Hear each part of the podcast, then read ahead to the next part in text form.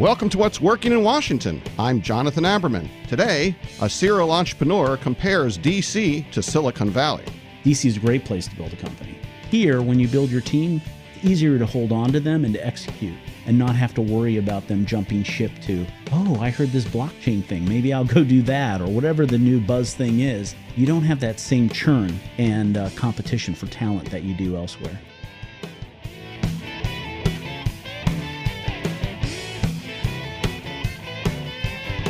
Entrepreneurship in the greater Washington region isn't just about national security or proximity to government. It's about people starting technology companies and getting things done. Our next guest, Rick Fleischer, COO of Upside Door, has done multiple startups in different areas, all in this region's economy and ecosystem. Rick, thanks for joining us. Thanks for having me. Well, this is, I think, by my count, your 8th startup? I had 8 prior to this, actually. Okay, so now we're on number 9. So tell us about Upside Door. What's this new startup about? It's basically a home selling service, a very simple way to sell a home that allows folks that are wanting to list their home to save a lot of money. We handle everything soup to nuts professionally that allows them to transact on their home, just like a high-end concierge realtor would do, but for 1%. So we allow them to save a significant amount of money. And in doing so, the amount of money that people save is maybe equivalent to 2 years at a public university, or the expense of a large kitchen remodel, or the price of a luxury car. The amount of money that people spend when they transact on their house is one of the most expensive professional fees they have in their life. Selling a home is typically very expensive. And there's really no need for it to be that expensive. And there's a big market opportunity. There's a lot of real estate condominiums, single-family homes here in the region. It's a great market to start a business. Yes. Speaking of starting businesses, I've known you for quite a long time now, Rick, and what strikes me about you as an entrepreneur is you tend to start businesses around a moment where something just pisses you off. I think about Urgent.ly and how you started that one based upon having a home repair that suddenly had to happen, and some of the other businesses. Why Upside Door? What prompted you to turn your energy to this problem?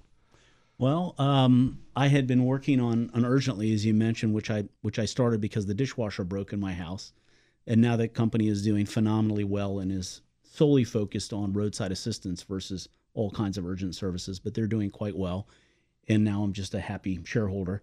And when I decided to move on and look at other things, I thought, well, maybe I'll start a new thing. I'll just do some angel investing. I wasn't sure. And as soon as word got out, an entrepreneur contacted me and basically did the Huck Finn, hey, let's whitewash some fences, and I've got this great idea. And initially I was just looking at it as a potential investment. But then when I saw the unit economics transactionally and how much money could be made still at 1%, compared to what I was doing with roadside, I thought, oh my God, this is a huge opportunity. And we help people.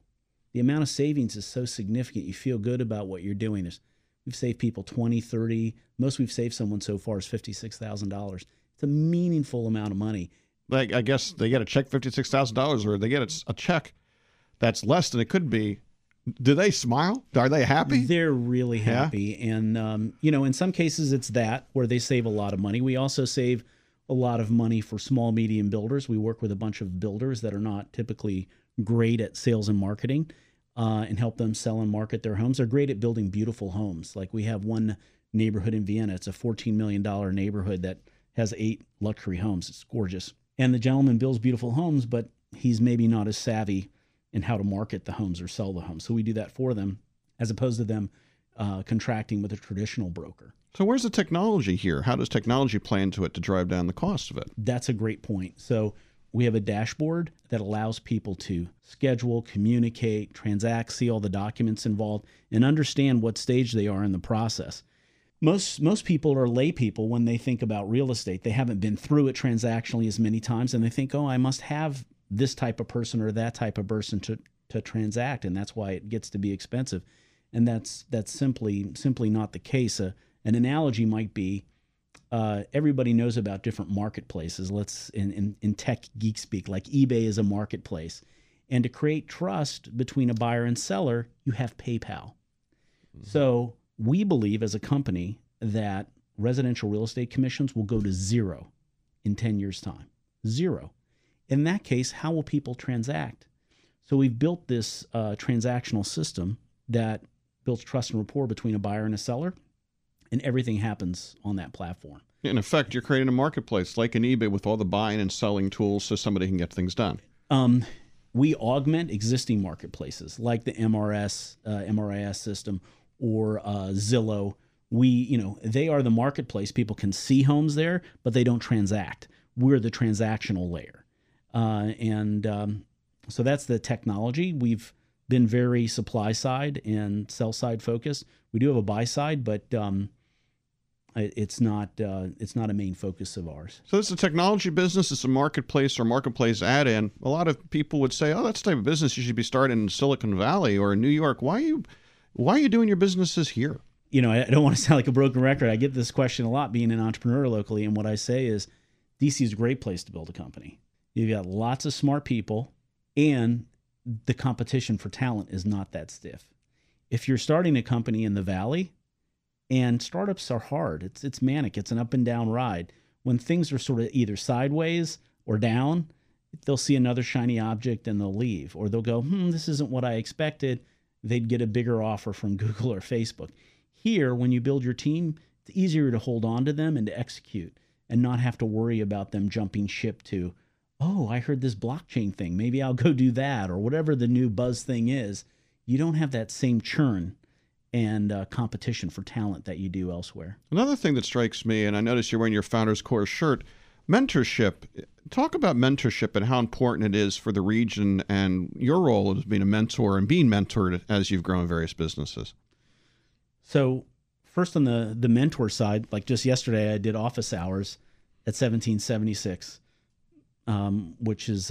one of the best resources in the region for entrepreneurs. And so I do an hour and a half. It's not a big commitment. It's like 3 half-hour sessions with entrepreneurs. And it's, it's true when you give, just like with charity. When you give, you typically get more than you give. Mm-hmm. So I know I'm being helpful and creating momentum and doing introductions for these people. But on the other side, I get to hear about other business ideas, other business models, and my curiosity. The reason I do something different each startup is I'm just a curious person and interested in different things. And so when I do those office hours, I get to hear about ideas that I would never be doing.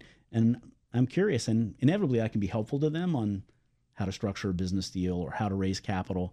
But in the end, I walk away and I go, Like yesterday, I visited with 3 companies, and they were all very passionate entrepreneurs, but one of the ideas was actually pretty good. The others were not, but I'm not somebody's salty uncle, and I'm not there to tell them, you should go get a job. But, yeah. So we don't have to look forward to you writing blogs that become actionable. Yeah, and then on the other side, over time, you get to know people in the ecosystem, much like our relationship. Like if I have an idea that I'm working on, I know I can trust you to be scrutinous. Like I have a friend, Randy DeMalke, has a financial background, also scrutinous. Or Mike Lincoln, who's an attorney in town at Cooley, I've used in multiple startups. There are people I can lean on in the ecosystem to say, hey, I'm working on this idea. And inevitably they'll say what's wrong with it or what they don't like about it, or it might be interesting if you do these things. And it's so important to have a healthy, vibrant community. And I think there are a lot of those resources here, but I think it's not as well understood. People have more of a luminary status in the Valley, and I think it's harder for people to find those folks here in the D.C. market. Well, the good news is they can be found, places like 1776, Cooley, and others, and hopefully this podcast gives people a way to find these things. Rick Fleischer, we wish you the best and look forward to hearing of your progress in Upside Door, your 9th startup in the D.C. region. Good luck. Thanks so much.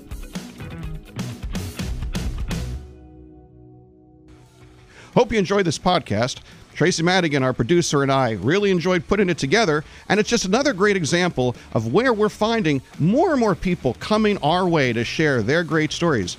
3 months ago when we started this program, we knew that there were many people out in the D.C. region who had important, interesting stories to tell. We knew that. We sensed it, but what's happening now is, as we head toward our 100th podcast, more and more of you are coming forward with the stories that matter to you. So don't forget to reach out to us directly on Twitter at @WhatsWorkingDC or find us through LinkedIn. But most importantly, spread the word about this show. It's having an effect. People are excited. And more importantly, we're pushing back on the notion that the only thing that happens in Washington is politics. So we'll see you next time on What's Working in Washington. Goodbye.